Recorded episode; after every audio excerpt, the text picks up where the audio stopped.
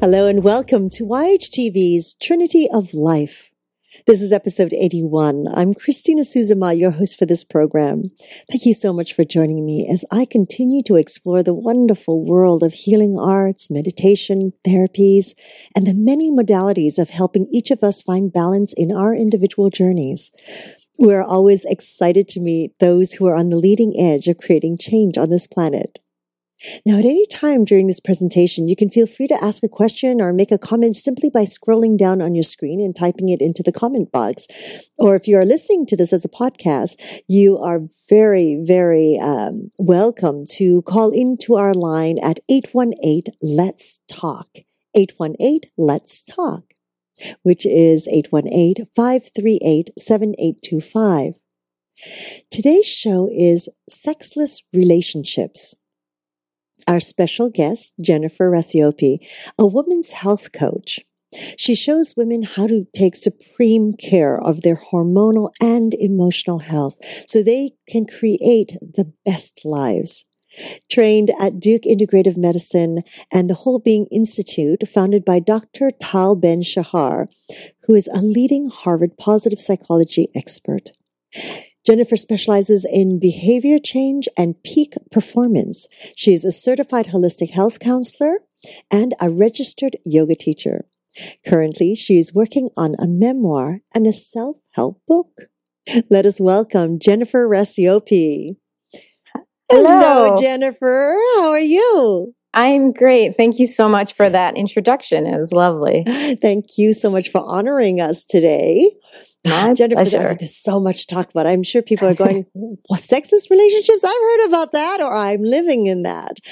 Yeah. Um, but before we really get into that, Jennifer, can you let our audience know a little bit about your history and your background and what brought you to where you're at today?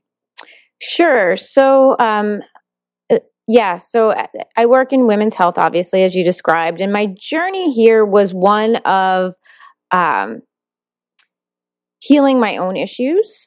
Um, at a really young age, I unfortunately went through gynecological cancer and um, treatments for such, which opened me up to a path of healing and health and well-being and really being on an authentic path in my own life and um, living, breathing, eating health as much as I possibly could in response to having gone through a really traumatic um, illness at a fairly young age. I was eighteen when I was first diagnosed. Mm. Um, and uh, on my authentic journey, I found myself working in corporate um, at a really great corporation that's one of the best, top rated for women, um, doing really well there, climbing the corporate ladder and actually, for the most part, enjoying my job. Um, And as I further immersed myself in this culture, I began noticing an epidemic where um, the women I were working with weren't necessarily happy.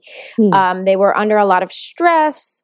They were feeling really compromised in their roles as mothers or, you know, really conflicted about advancing their careers or taking on more responsibility at home. And the women who were trying to do both um, seemed really compromised in a lot of core key ways. And simultaneously, Um, I'm really invested in uh, the success of women and my own personal success. So here I was climbing the corporate ladder, so to speak, um, and just noticing ways in which I wasn't really jiving with corporate life, like some, you know, practical things that I do to take really good care of myself so I can operate in peak performance and optimal health, began to feel really compromised by the crushing stress of the post two thousand eight corporate financial world.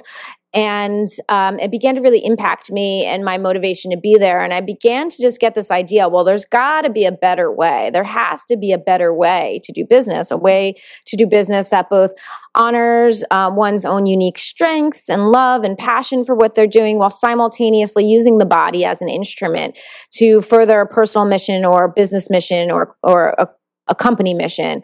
Um, and I just got really curious about that. Like, are we really, you know, doing everything we can to create organizations and business structures that allow us to both be healthy and successful. Mm. And that um, promoted me to further invest in my own education um, with regards to my knowledge and understanding of health and well-being. And I initially went and got trained as a yoga teacher, which was really fun. And my yoga training was completely into endocrine health, um, the chakra system and, and um, endocrine health.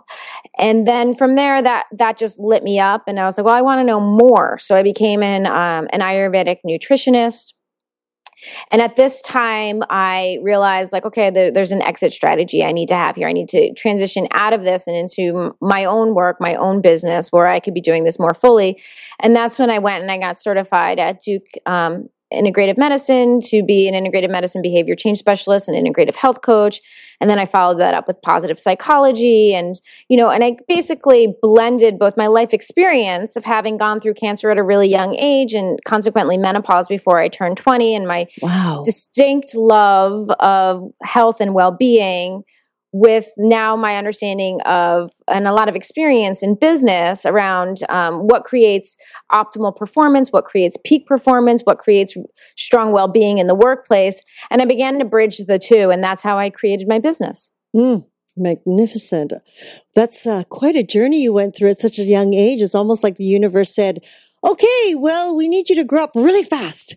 Really fast. Really fast. Really right? fast. Experiences really fast, really young. And wow, for you to even rebalance, because that's, I mean, it's quite a shift for women. Menopause uh, is, well, cancer is yeah. quite a shift at any time and any age. But menopause, that usually hits women in their late forties, you know, fifties. Yeah. But to have that all compile right. by the time you're twenty. Yeah, I mean, I was a sophomore in college. Um, How did you even focus? I mean, well, it's a it's a really good question. I, you know, like I went from being um, a really high achieving, earnest student who, who, you know, was a bit of a perfectionist to some degree, but um, you know, also a, a really good student to like not really being able to function. You know, I went and I didn't, you know, I think we should just back up and just say, I didn't know I was, go- I went through menopause. No one told me that that yes. was going to be the result of my cure of cancer, is that I was ultimately going to be in this late stage predict, late, later stage of life predicament. Um, so I was really confused. I mean, I was mm. super confused, and it was my sophomore year of college. Um, and I, you know, was really determined to make it through and determined to keep a really high G P A and determined, you know, to, um, to keep my life consistent with who I was. But the reality was, is that I had changed so much mm-hmm. as a result of what I went through and was still discovering so much of what I had gone through mm. that there was a break in my education. I definitely had to take some time off, and, um, I moved to the West Coast. I moved to California, to San Diego, and I really invested in my health and well-being for a while. I ended up finishing college in California, up in San Francisco, and it was a big, big transition in my life. Um, and it wasn't even until several years later that I was able to say, oh, th- that was menopause. That's what that was. That's what those hot flashes were, and anxiety was, and my complete and total disorientation to my gender and my inability to fit in in social sur- sur- sur- situations and my um, mental fatigue. And I mean, there was quite a bit that I went through, and I, it wasn't, you know, I always say you live life forward and you understand it backwards. Mm-hmm. Cause I didn't really understand what I was going through at the time, but I just little by little learned to really listen to my intuition and trust that. And that just led me through, um, these changes and on a great path of healing. Mm-hmm, mm-hmm, mm-hmm. Wow, it's the that is uh, quite the journey, as I said, and uh, blessed be that that you've come out to be such an incredible, well balanced, well rounded being. And uh, it's it's interesting how you're thrown into this sort of um, ah this sort of well, and you've kind of climbed out of it all refreshed, and and now sharing sharing with so many and healing so many and helping others find that balance. That's magnificent. Thank you. You know, I couldn't really do it any other way. Mm. Um, there's really, in my, in my understanding, in my making sense of my life, um, you know, that this was all a part of a bigger a bigger purpose, and that, you know, having gone through that, I'm in a situation where I can really translate both my experience and my technical expertise. Mm-hmm. Um, to facilitate this conversation around helping women feel great in their bodies, um, on fire in their, you know, professional or personal lives, however they define success for themselves, and um, and really um, in a in a situation in their life where they're experiencing gr- a great relationship with their endocrine system, their hormonal yes. health, and and you know, and and to segue into what our topic is today, sexless relationships, having a really um, wonderful relationship with themselves.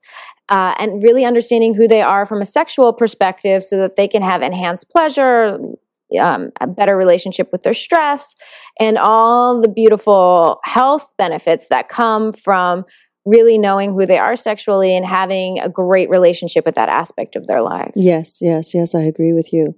Oh, so, so coming to our topic. Yeah. What is a sexless relationship? What is considered a sexless relationship?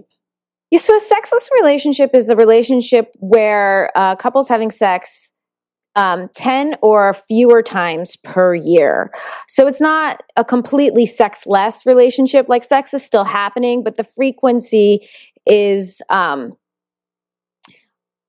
you know, once a month-ish, but typ- typically ten to mm. fewer times per year. Mm. Wow. Wow. And and uh, when did they do this study? When when were these numbers brought out, like um, that people were actually focused on it? Yeah, you know, that's a good question. I don't know. I don't know the exact question to that. I can totally look into that, and we could, um, you know, maybe keep it in the notes underneath the show. I can get yes. that back to you. But I do know in the, um, you know, the mid two thousands, this became mm-hmm. a, a hot topic, and it's really stayed on the minds of many um, who work in this industry um, pretty preeminently. You know, there's a lot of women's um, health experts out there really promoting the benefits of pleasure, um, the benefits of play, the pl- benefits of um, really understanding your sexuality as a way to promote um, women's empowerment. So mm-hmm. it is... It is a little, um, it's talked about quite a bit uh, these days. And, you know, I really started seeing it pop on the scene around mid two thousands, but I can totally look into um, the dates that these research studies were done. Right, right. It, it almost seems like like the time, you know, like uh, thirty years ago or so, most women, it was still, you know, you get married, you stay home, you look after the children. Right. And of course, uh, well, the eighties come along, and then the nineties, and, and more and more women are going out into the work field. They're having children much later in their life. Yep. As a choice. Um, yep. And of course, coming onto the workforce, many women out there have experienced what I have, and possibly you have, and, and which is you just have to work that bit more to prove uh-huh. yourself, to sort uh-huh. of make a stand for yourself, depending on what um, uh, what uh, career you've chosen. Like like the women who have gone went into like engineering, and whereas like predominantly men, they right. really had to step up to the plate even much more so, and and hold a stand and hold themselves as is, and keep up and push themselves further.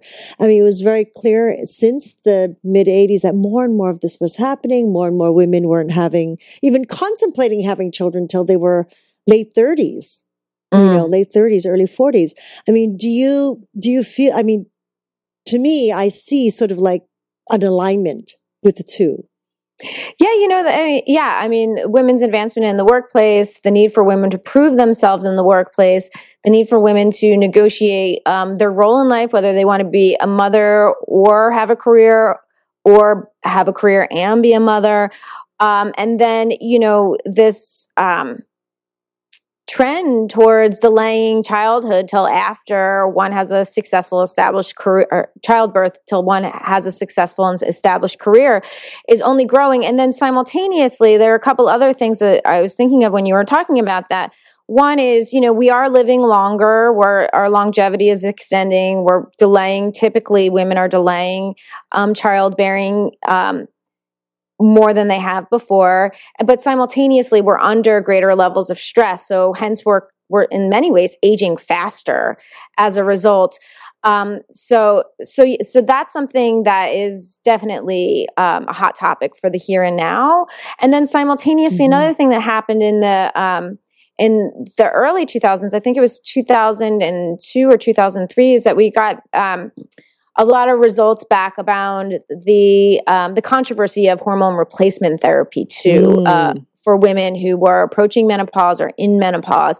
And I think that um, because of that controversy with the Women's Health, Health Initiative study, that there were a lot of women who also simultaneously came immediately off of any hormone replacement therapy they were on, um, which may have also uh, triggered um A, a, a decreased libido, which could have, and I don't know, mm-hmm, it's just something mm-hmm. I'm just thinking about out loud, have influenced this trend as well. Right, right.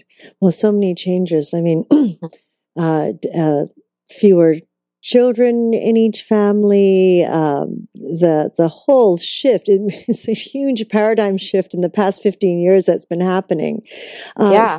So when when this happens, like like we work longer hours, we have yep. a different focus. Yep. So this all starts to beat down on our bodies, on our minds, on our spirits. Do we yeah. even know that? Do we even know? I mean, like not having a high libido, mm-hmm. um, it's almost, well, it's the manifestation of all this, all these stresses or stressors on us.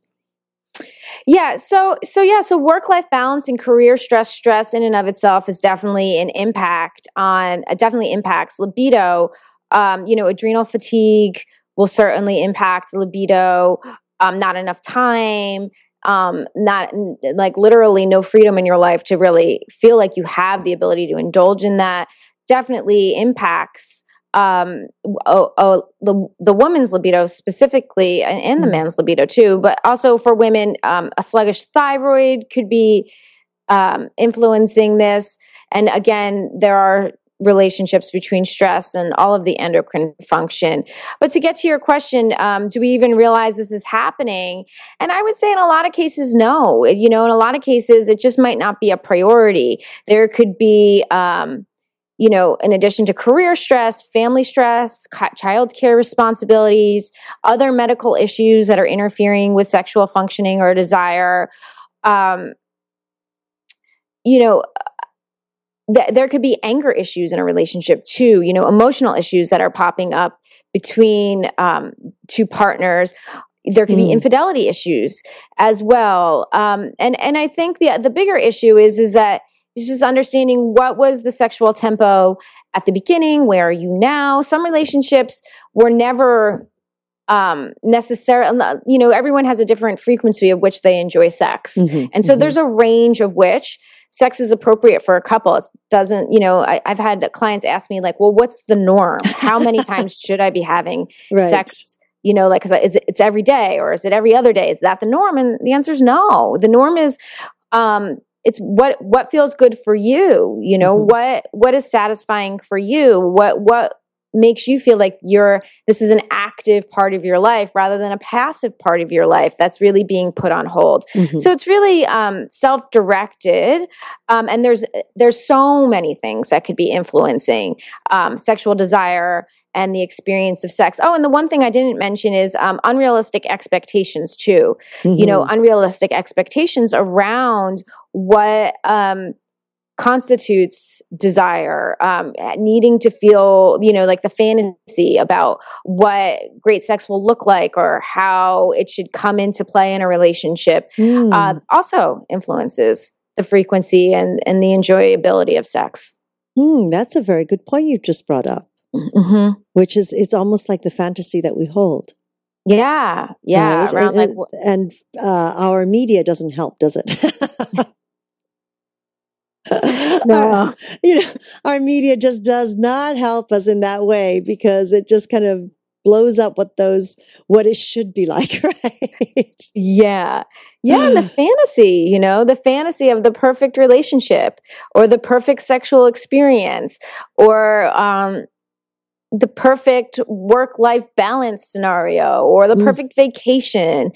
You know, there's a lot of, you know, as you know, life life is going to throw a lot at us hard and fast any given day. And a lot of it's, it's ne- just like never going to be perfect. And are we okay with that? And we, can we make do? And so, um, that, yeah, there's a, there's some, in some ways that there's a fantasy around what the perfect sex life mm-hmm. would be, or could be, or what the perfect sexual experience is, and what the perfect turn on is, and how one would feel prior to initiating sex or while sex is being initiated. And the reality is, is that, um, sometimes it really is just making a commitment to doing it and allowing the process to bring you to your ideal state, as opposed to needing to be in your ideal state to have the ideal experience, if that makes sense. Hmm. It does make sense. It does make sense. I, I mean, I had to stop and think about that for just a minute. um, so, so, I mean, I want to. I mean, I want to say it must be affecting both genders, because you know if it affects one, it's definitely going to affect the partner. Definitely, definitely. So yeah, so there. You know, sexless relationships are not um, relegated to either men or women. It's it, it is a relationship. It is an intimacy issue. Um, you know, for heteronormative relationships, of course. Um, You know, as I was saying before, my specialty really is women. So I look mm-hmm. at this particularly as a women's health issue, but absolutely there are um, men dealing with uh, low sex drive, um, a, an inability to connect in that way, a discomfort around connecting that way, that impacts the relationship for the woman, on the other hand, who, who does may have a very healthy libido and desire. Um, and it's definitely affecting both genders for sure. Mm-hmm, mm-hmm, mm-hmm. And so... So the balance is, is between two people. The balance uh. is to, between two people, of course. And, and, you know, we all ebb and flow in life. And mm-hmm. so sometimes we're on a bit of a high in some areas and a little bit of a low in another area. Um, I mean, what I, I, this is such an important topic, because we hear that, um, the sexual drive is so important. Mm-hmm. And I do believe there's like this, mm, the stigma that on the male side through the many years that, oh, if you cannot perform, right, right, there's something wrong with you. Hence why all these wonderful Viagras and things like that have come mm-hmm. on the market.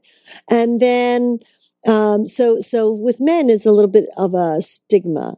With right. women, we really haven't heard a lot, yeah. you know, in the, in the years, because it's almost it's like mum's the word. This is like, This is behind closed doors. We women don't speak out about sex because it's not right to speak out about it. Now, do you think that also affects us? Like, has something on on what's happening today? Yeah, I mean, I think. I mean, it's a really good point. Just to acknowledge what you're saying is that you know women, yeah, aren't necessarily getting around the table and talking about sex. So, I mean. Uh, My, a lot of times my girlfriends and I will, but I know that typically that that's not a normal everyday conversation for women to be having. And, um, you know, are we, are we not talking about this? Or, you know, the other implication of w- what you said there was, are we waiting for the man to initiate? Are mm-hmm. we waiting for, um, the man to stimulate both the conversation or the experience? And I think that that's a really interesting, um, area of this conversation to explore, because, you know, as women, and at least my philosophy is that it's our responsibility to turn ourselves on, to be, um, to know our bodies, to uh, have that relationship with our bodies where we know what works for us, what doesn't work for us in a very physical way, but also to be in a, in a point in our lives where we're able to, um, turn ourselves on emotionally, or, you know, enjoy what we're doing enough, or make changes enough in our lives, or deal with our traumas and our emotional issues, um, so that we are in a place where we have that uh, control is not the right word, but mm-hmm. connection, you mm-hmm. know, connection mm-hmm. to ourselves, where we can command, um, our own sexual response and our own pleasure response. Because this is more than about sex. It's about sensuality, which I think mm-hmm. is very different than sexuality. Yes. And I think that this is about pleasure and enjoyment and play. And we as women are built for a tremendous amount of pleasure, enjoyment, and play on a physical level. Our mm-hmm. bodies are geared towards that. And I think for women, you know, there are emotion, a lot of women have had emotional traumas and sexual traumas um, earlier in their lives, or even recently in their lives, at any stage this happens. Um, And that's unfortunately um, more common than we'd like. Um, and other, you know, in other cases, women are also, you know, suffering from body image issues, weight mm, gain, yes.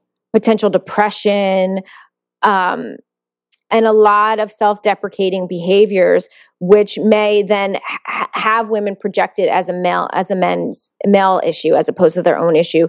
Um, you know, and and and you know, I'll raise my hand here. I, I was raised with this sort of fantasy that, you know, there was going to be a Prince Charming of some sort, or that there was going to be some sort of, um, I don't know. So, you know, that I could be more passive in certain areas of my life. And, um, and I, I know that that is, is in the, in, in the female psychology on many levels. Mm-hmm. Um, and I think that that also plays into, into this conversation. Mm-hmm, mm-hmm, absolutely. I, I'm right with you on that. It's, um, everything I've heard you say, uh, really brings to me, uh, you know, like throwing it all into a funnel. It's like our self-empowerment, mm-hmm.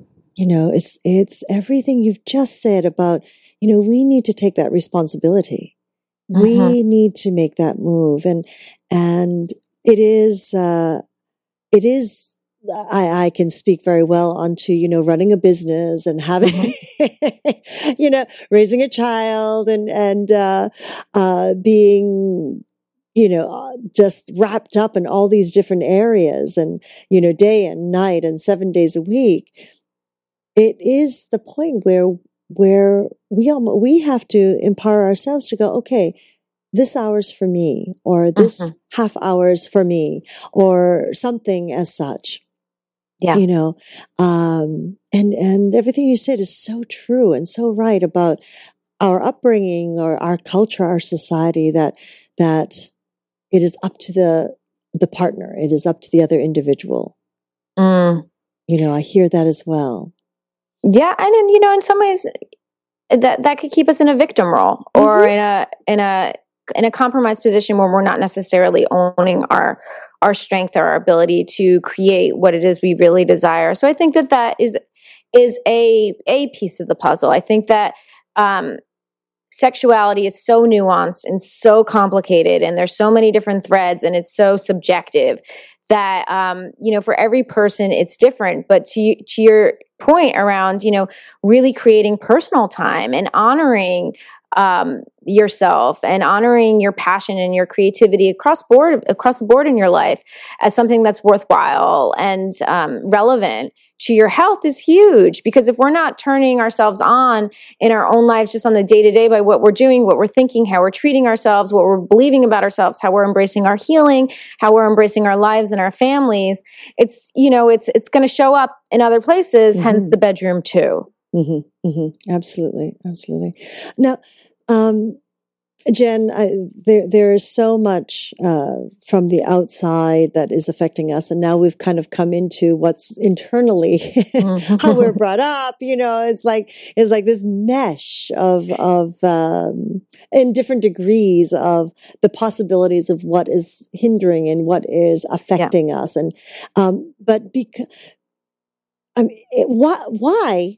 Okay, why is it so important for us to have a sexual relationship? Uh, so this is the fun part. Yes. We got to fix all this, right? We got to we got to fix this. We got to become aligned. We got to strengthen our inner core and who we are. We have to empower ourselves. Now, why is it so important that, you know, sex, which mum was always the word for many, many yep. years. Women weren't supposed to talk about it. Of course, they have these great shows that came out, Sex in the City, where it is yep. about a group of women. It just came to my head, a group of women sitting around talking about their sexual encounters, et cetera. But that's mm-hmm. still also p- part in fantasy land. mm-hmm. Mm-hmm. That doesn't always work in our lives, does it? Um, now, now, why is it so important? Why is it so important for us to have sex? Well, sex... I mean, and that's just broad on the topic. It's really, we're talking about pleasure, right? Mm-hmm. We're talking about pleasurable experiences. We're talking about peak experiences. We're talking about um, times in our lives where we're so raptured in what we're doing that we're in a flow state, right? So we're We're not thinking about our email, or we're not thinking about the next thing we need to do. We're really pleasant, um, present to a sensual experience of joy. And if we look at our, our lives in general, you know, with, and we look at the typical life of a woman who's really overgiving in so many areas of her life, not prioritizing herself, prioritizing everybody else, pleasure's probably the one thing that's lacking the most across the board. And so as we're talking about the benefits of sex, and we're talking about the benefits of pleasure, and and in relationship to all the nuances of, of modernity and life that may be derailing that, you know, it, it's actually even more important that we're connected to our bodies, even more important that we are um, having sexual experiences that are both satisfying physically and emotionally, um, because sex is a fantastic stress reliever. Orgasms are fantastic for our health. They really are. Um, they bring us back into balance with ourselves, but they also do some pretty foundational things for our stress levels, the oxytocin levels, and um, it's it's just a, a great way to offset all of the other chronic stress we have in our lives. Mm. Well, you've heard that, ladies. It's about not just rebal. It's about rebalancing what's within. Yeah, it's about yeah. rebalancing. Yeah, and knowing yourself, right? So as you are able to increase your pleasure and joy with sex, there's a sense of self-discovery that goes along with it as well, which is going to influence who you are in the world and how other people, um, how you relate to other people. And uh, yeah, I mean, I think that the benefits are both um, physical and uh, emotional, but but in general, across the board, it's um, I, I personally, I feel like our relationship to our own sexuality really influences just about every other area of our life. And that if we can bring the focus back to having um, pleasurable experiences sexually, either with ourselves, right? We don't need a partner necessarily. Mm-hmm. Uh, mm-hmm. A partner's great. Um, but it, or in the context of a relationship, that we are doing something for ourselves that is going to help us better become more resilient in the face of stress, better know ourselves. And um, I mean, from everything from help us sleep to put us in touch with what our true desires are. Mm, mm. Oh, that's interesting. Wow. That's, I, I, I believe like the new generation coming in that is a little more free and, you know, the, the ones that are twenties to thirties, there's a certain freedom and a certain uh, openness now. Uh, do you Yes and so? No. Really? You know, I think that that's a, um, that that's a, a common conception because, mm-hmm. you know, the millennial generation, um, and, you know, and the, the women in their twenties and thirties, we, we live in a very pro-sex culture, a very, it's, I think it's called a hookup culture, um, is, yeah. is the, the sociological term for it, um, where sex is, you know, you're supposed to be hooking up, you're supposed to be having this empowered experience around sex. Yeah. Um, and the interesting thing is, is that that's not necessarily translating in all scenarios as sexual empowerment across the board. Hmm. You know, there's still high levels of, um, you know, date rape and binge drinking and, and po- poor, um, body image issues that women are suffering from. And, and, you know, a, and a lot of times sexless relationships are, you know, relationships between people in their late twenties and early thirties. Mm-hmm. And, um, And it's not necessarily, you know, a, a generational thing. I think that um, sexless relationships really is is across the gamut of all ages and relationships. Mm-hmm. Wow, that's uh, something to keep tabs on just to see. And um, what what are what are some of the ways? I mean, I mean, we've spoken about empowering oneself, mm-hmm. but when we're caught up in a societal or cultural stigma, so uh-huh. to say, are there any points that you can share with our audience for people who are, you know, fearful or or feel, still feeling that this is uh, not um, right or proper? Or you do, do you know what I mean? Is like there there's going to be some people that is like, well, you know, like self-stimulation or, or, or actually being the more ag- aggressive one, right. you know, is, it's, um, it's tough. It's, it's yeah. tough for them. It's going to bring up their issues around not being good enough. Um, shame is a big issue that happens mm-hmm. around sex. Um, and, and, you know, I, I would just say just off the top of my head, really thinking about that is is look at that more holistically across the board in your life. Where else is shame showing up? Where else are you reluctant um, to either take control of a situation or really put yourself first in a situation? Or um, what are other areas of your life where you've experienced a lot of guilt around wanting what you want or having what you have?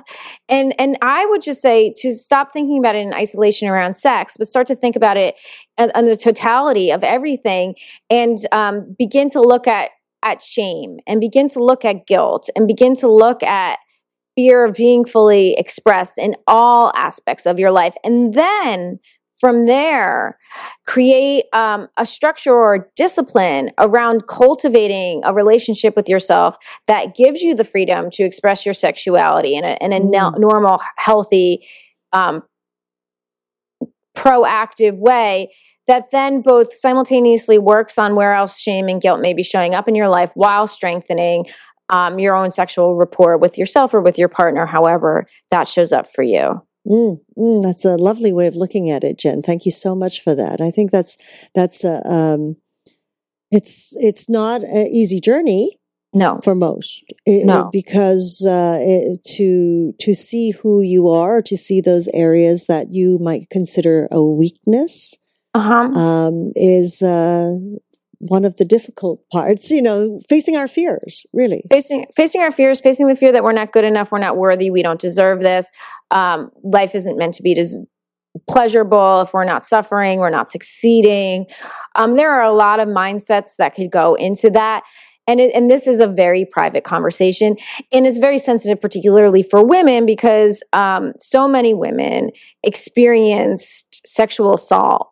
Um, yes. And abuse. And this is, you know, and, and, and then, you know, culturally, somehow women are shamed mm-hmm. for either having had that happen to themselves and, you know, they brought it on themselves, or if they weren't so blah, blah, blah, blah, blah, this wouldn't have happened. Um, and then ultimately too, as a culture, you know, we're not, you know, women who are very confident sexually, well, they're sluts or they're, um, you yeah. know, easy or they're whatever, you know, the, the label. The, the, The label that could be around that mm-hmm. too. So there's a lot of cultural conditioning that can complicate this individual relationship. Um, but I would say just to further expand on what one can do, you know, given that this is such a private topic, and sometimes if you have a great intimacy with your partner, you can really talk to them about it. If you have great relationships with your friends, you can, if you feel safe about it, if you have a therapist, those are great places to talk about this. But I want to address the women who don't have any of that. Maybe they're mm. not, they don't feel safe in their relationship. Maybe they don't have friends that they can be honest with. Maybe they've never done therapy, or they can't afford therapy, or they would just never want to do therapy. There is one thing we can all do just to, to really flesh out these issues of guilt, shame, and embarrassment that are cultural, but also um, universal, you know, pandemic. Mm-hmm. Um, and that is right. We all, you know, have the ability to journal for the most part. If we can read and write, if we have basic literacy skills, we can express ourselves on the written page mm. and begin to just name what we're feeling and explore. Well, where does that come from? What would be possible if we shift it? How do we want to feel? What blocks us from having that? What blocks us from making these changes? And writing, I actually think, is a great way to explore um, the personal connection that might be holding someone back from further exploring this, or the underlying subconscious or emotional issues that tug at um, at being more proactive in one's sex life, at asserting oneself without shame or embarrassment. Um, and, and, and that can be a really great way for women who feel like they don't have resources otherwise, or women who do have resources who are just interested in further exploring this relationship with themselves mm-hmm. to um, develop and strengthen their understanding of themselves and their ability to be their own best friend. Mm-hmm. That is a lovely way. Thank you for that, Jen, mm-hmm. because uh, there are so many women here that cannot afford it, or or even are just, as you say, embarrassed and totally. To bring it up with a friend or anything like that. And um, uh, that is a really good way. It's, it's journaling, really. It's journaling, writing it down and and uh, going back to it. And I, I think that if if we can get ourselves to that point, that one step of just picking up that pen, yeah, you know, or anything, or or picking up the phone, making a right. call. Uh, um, do you know? Uh, I, I mean, you work with a lot of women. Are mm-hmm. there any um, clinics that you know that are in this country that uh, that help women with these sort of issues? Um, sure. You know, there are, there are an array of, mm-hmm. of, um, yeah, I mean, and one, and one thing when you say that comes to mind that we haven't talked about is actually beyond, um, you know, just like work-life balance and stress and, um, disempowerment, mess- disempowering messages women receive around what it means to be sexual or have a proactive relationship with their own sexuality. Uh, and on top of all the psychological and emotional issues that could go into it, like depression or body shame or body hate. Another thing that's really relevant um, to women is a lot of women suffer from really painful intercourse um, mm. and, um, and, and, and, and just pain around having sex. It's just not a pleasurable experience. It's supposed to be, they want it to be, they wish it was, but it's just not. And so there are um, clinics that specialize in that. Um, Jessica Drummond is a colleague of mine, and she has a pelvic health clinic. Um, I don't know the name of her website off the top of my head, that specializes in pelvic pain. And that is a really big deal. A lot of women are unable to enjoy sex because it's just not as much as they want it to be, is not a pleasurable experience. I know a lot of women who've gone through what I've gone through and have had a hysterectomy are lo- just unable to enjoy sex. And um, painful sex can show up for various reasons. You know, it can be anything from, um, you know, like a, a candida issue could be affecting um, pleasure and sex, too, or, or it could go in the more psychological experiences of, you know, of really still having trauma associated with having been abused. Um, so, so, so sexual pain is a really big issue. There are a lot of people out there addressing that. Um, the clinic and the health, a women's health network I personally go to is in Maine. Um, it's the Women to Women's Health Center, and that's run by Marcel Pick. It was founded along with Doctor Christiane Northrup, and it was one of the first um, gynecological centers for women run by women that really addresses the nuances of holistic care for women's health. Um, there in Maine, I know um, Marcel Pick does phone consults as well if getting to Maine's a problem. There's also um, flow living dot com is run by a colleague of mine, Alisa V T. Um, she addresses hormonal health for women in their twenties, thirties, and forties. And um, she, she does a um, blood sh- hormonal health through blood um, balance, blood sugar balancing. So she really looks at the nutritional components of how do we eat for a healthy libido? How do we live a life that's in flow? How do we stay connected to our desires? Um, and she has an online program. I think it's like maybe two hundred fifty dollars or something that um, targets the diet component of how we can eat for better libido, which is a really, really wonderful thing we can do, is really take care of of our nutritional health so that we're taking excellent care of our adrenal system and our ovaries, and we're getting the right nutrients at the right time of day. And so we're feeling really robust energetically, physically, and, and that's a, a, a great thing that we all can. I mean, I take such good care of my nutritional health, and there's always things that I can be doing to improve it, um, even still, and probably always will. And you know, it's just the way it goes. So nutritional support's big. And I know Alisa does a great job with her program um, at Flow Living. And I, Nicole Jardim, who I think you've also interviewed once before, I saw the Yoga Hub had had um, had her on at one point, I believe. Um, she runs a website called, I think it's called Fix Your Period, um, nicole jardim dot com. I think that that's her mm. reference. Um, but she, again, does great work for um, helping women solve hormonal health issues through regulating their menstrual cycles. And I'm just trying to think if there, you know, who else pops into mind. But I do know um, Doctor Christiane's book, Women's Women's Bodies, Women's Wisdom, um, the latest edition has a ton of references um, for what she recommends. Oh, the Yin Ova Center here in New York is acupuncture mm. for um, hormonal health and fertility. So the acupuncture can address this in many ways. But I would say for women looking for clinical support, um, that it's really important to just begin to poke around and see who's in your community, who's talking about these issues, where mm-hmm. can they go. Um, I know Mama Gina, uh, uh, you know, runs, I never took it, but people rave about it, a course that's really around embracing more pleasure in their life, and that um, uh, you can look her up, Mama Gina, online, just Google her. Um, and yeah, but just going back to your community, who's in your community that's talking about these things? Do you, I mean, I know looking back on my childhood where I was having tons of hormonal dysfunction that snowballed itself into cancer by the time I, you know, all my whole story, um, I was going to a gynecologist who like completely and totally, utterly dismissed my issues every single time I showed up. I was like, hey, you know, things aren't right. I don't feel well. I'm depressed. Um, I'm having these horrific menstrual cycles. They're not getting better. They're getting worse. What do I do? And he would prescribe me the pill. And then when the pill didn't work, he would change the pill. And when that pill wow. didn't work, he would change the pill again. Mm. And when that didn't work, he thought I should go on to antidepressants. And I know that a lot of women are probably in relationship with their gynecologist where they're not able to talk about what's really happening because their gynecologist is packed. They have to wait months to get in. They only have fifteen minutes when they're there. It's very clinical. There's, they're not talking about the emotional issues that could be impacting their sexual reproductive health.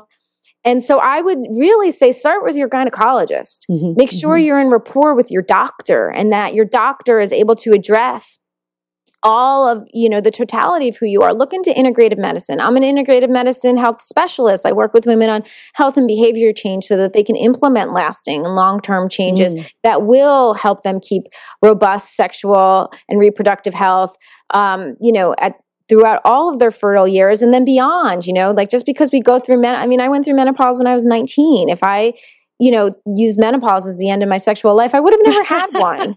Like, I just right. wouldn't have, you know? So perimenopause and menopause is not a reason to stop having sex. It's not a reason. It's not the end of your sexual life.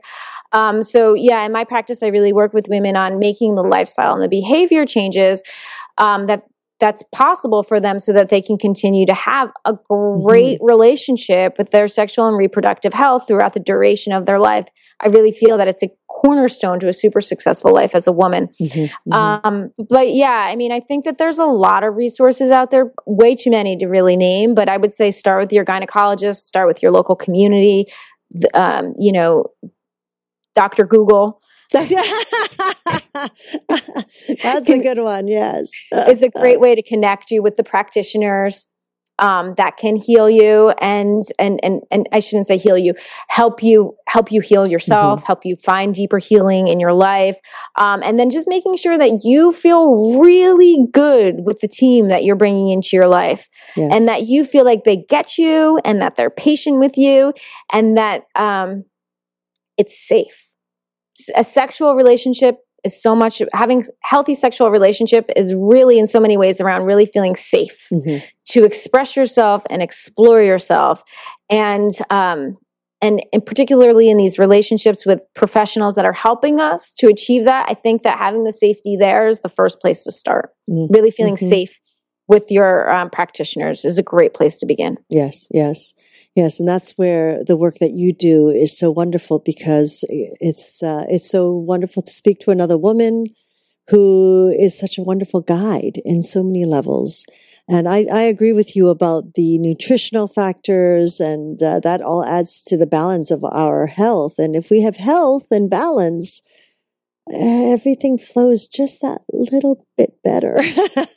Yeah, and particularly when we're talking about sensuality, right? Because if mm-hmm. we can find the right relationship to our food and we're eating in a way that's going to help us minimize, like we have stress in our lives, we're never going to get rid of it. That's right. And as a, as a matter of fact, the more we assert ourselves, the more we go out there and create the lives we want, the more pushback we'll experience from time to time and the more stress we'll have in some ways. And that's a good thing. Sometimes overwhelm is the place we want to be because mm-hmm. it means we're making headway.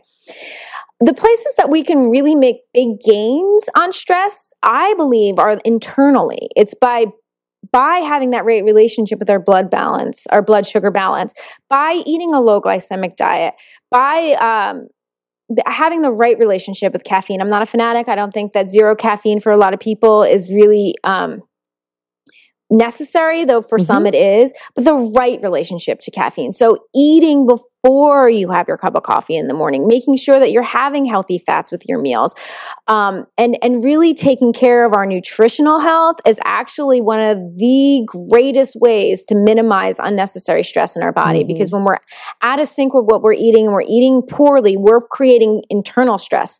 So yes. in addition to that external stress that sometimes we cannot control, we can balance, but we can't control it, We're we're meeting stress with stress by how we're treating our bodies in relationship to that, and um, and the hormonal piece is directly tied to our nutritional piece.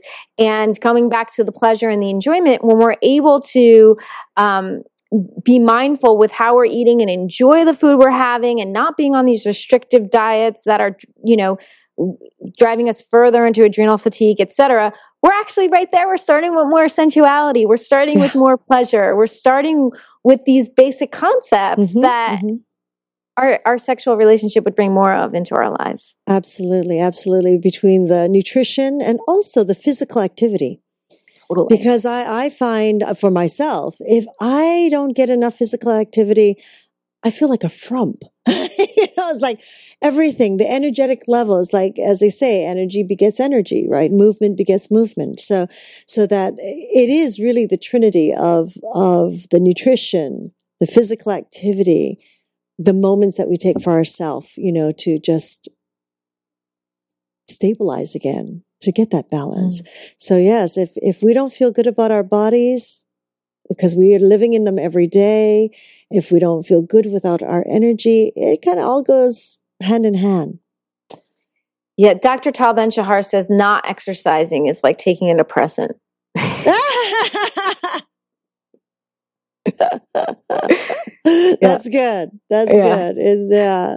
And, and like you know, that. And on the topic of exercise, because that is um, a sore point for so many women, I would say, yes, exercise, and do it in a way that's joyful. Yes. Do it in a way that feels good for you. If that's like putting on your headphones and taking a power walk, go for it. If that's turning on your music and dancing for fifteen minutes in the morning, awesome. If there's something more established and routine that you do, run with it, pun that's intended. Right. Have fun, but make sure that pleasure is a part of that as well. Right, right. Right. It's, it has to be connected with pleasure. Yeah. When people hear exercise, they think, oh, you know, it's like, oh, I have to go pump weights. I got to go to the gym. I don't have time. But what you just said, just turn on that music. If you like to dance, just dance. Yeah. Right. Do a little Zumba, as they call it, which I haven't tried yet. I've got to try that. Me too. I'm kind of afraid to try it, but maybe this conversation. Yeah, yeah, yeah. Okay, we'll both try it. We'll come back online and see. Yeah, we'll share our Zumba experience because, you know, that's moving that Kundalini energy, honey. Yes, it is. Yes, it is. But even like pelvic rocks, you know, just like swirling your hips, that sort of thing, you know, is a great way to get in touch with the sexual energy, the mm-hmm. Kundalini energy, if you will, but also begin to subtly move your body. Can be yeah. as simple as that. Lubrication. This is a really, really wonderful. You've just filled us with so much information, Jen. It's uh, thank you so much. Is there anything that you would like to still share that we might not have touched upon? Yeah, I mean, I would just say to um, trust, trust your process. Allow it. Allow it. Embrace your curiosity. Mm-hmm. If I was like going back to the one percent piece that we had talked about in a different interview, if you were one percent more invested in your pleasure, if you were one percent more invested in your in your sexual health, if you're one percent more invested in developing that level of intimacy with yourself or with your partner, what would you do different? Mm-hmm. What would you do different? And what would that be like? And, and get curious. You know, this is really about self-discovery. It's about fun. It's about positivity. It's about great um, physiological responses to peak experience, both hormonally and physically. And, and it's, it's, it's, this is the good stuff in life. So w- get curious about it. If, if you were one percent more invested in it, what would that feel like? What would be possible for you? What would change in your life? Mm-hmm. And just let it be a, a, a an experience of pleasure and, and, and exploration and, and joy and, and, and, And allow yourself to trust yourself on that process. Yes, yes, yes. That's a, a lovely way to cap this. And I agree. I absolutely agree. All right, so I'm going to start now. No. Thank you so much, Jen. I, Thank this has you. been a really wonderful moment, and uh, I, I look forward to the questions and, and all that might be coming in. It's it's a quite a broad topic, and we've covered a lot today. Thank you so much. Thank you. And uh, of course, uh, we'd like to thank Segovia Smith and the Yoga Hub team for making this all possible, and to each and every one of you for joining us on this new platform of education and information. I also want to let you know that um, uh, Jen has this wonderful series on our show, Empowerment Through Positive Psychology. And the series is I Am Woman. So those of you who enjoyed this talk, we invite you to watch I Am Woman. And uh, we are always grateful for your continuous support and look forward to hearing your feedback on how we can serve you better. We invite you to join us Tuesdays for Magical Medical Tour, Wednesdays for Trinity of Life, followed every other week with Flowing into Awareness. And the shows that are here and uh, right here in our path is uh, Empowerment Through Positive Psychology, Decoding Nutrition, I mean, and so many more, Meditation Madness. Please join us. Check out our online network. And uh, once again, uh, you can find uh, Jennifer Racioppi at jennifer racioppi dot com and follow her on Twitter at Jen Racioppi. We thank you for joining us, and we invite you to give us a call, share your feedback and comments just by calling us at eight one eight, let's talk. eight one eight, let's talk. So until next time, namaste.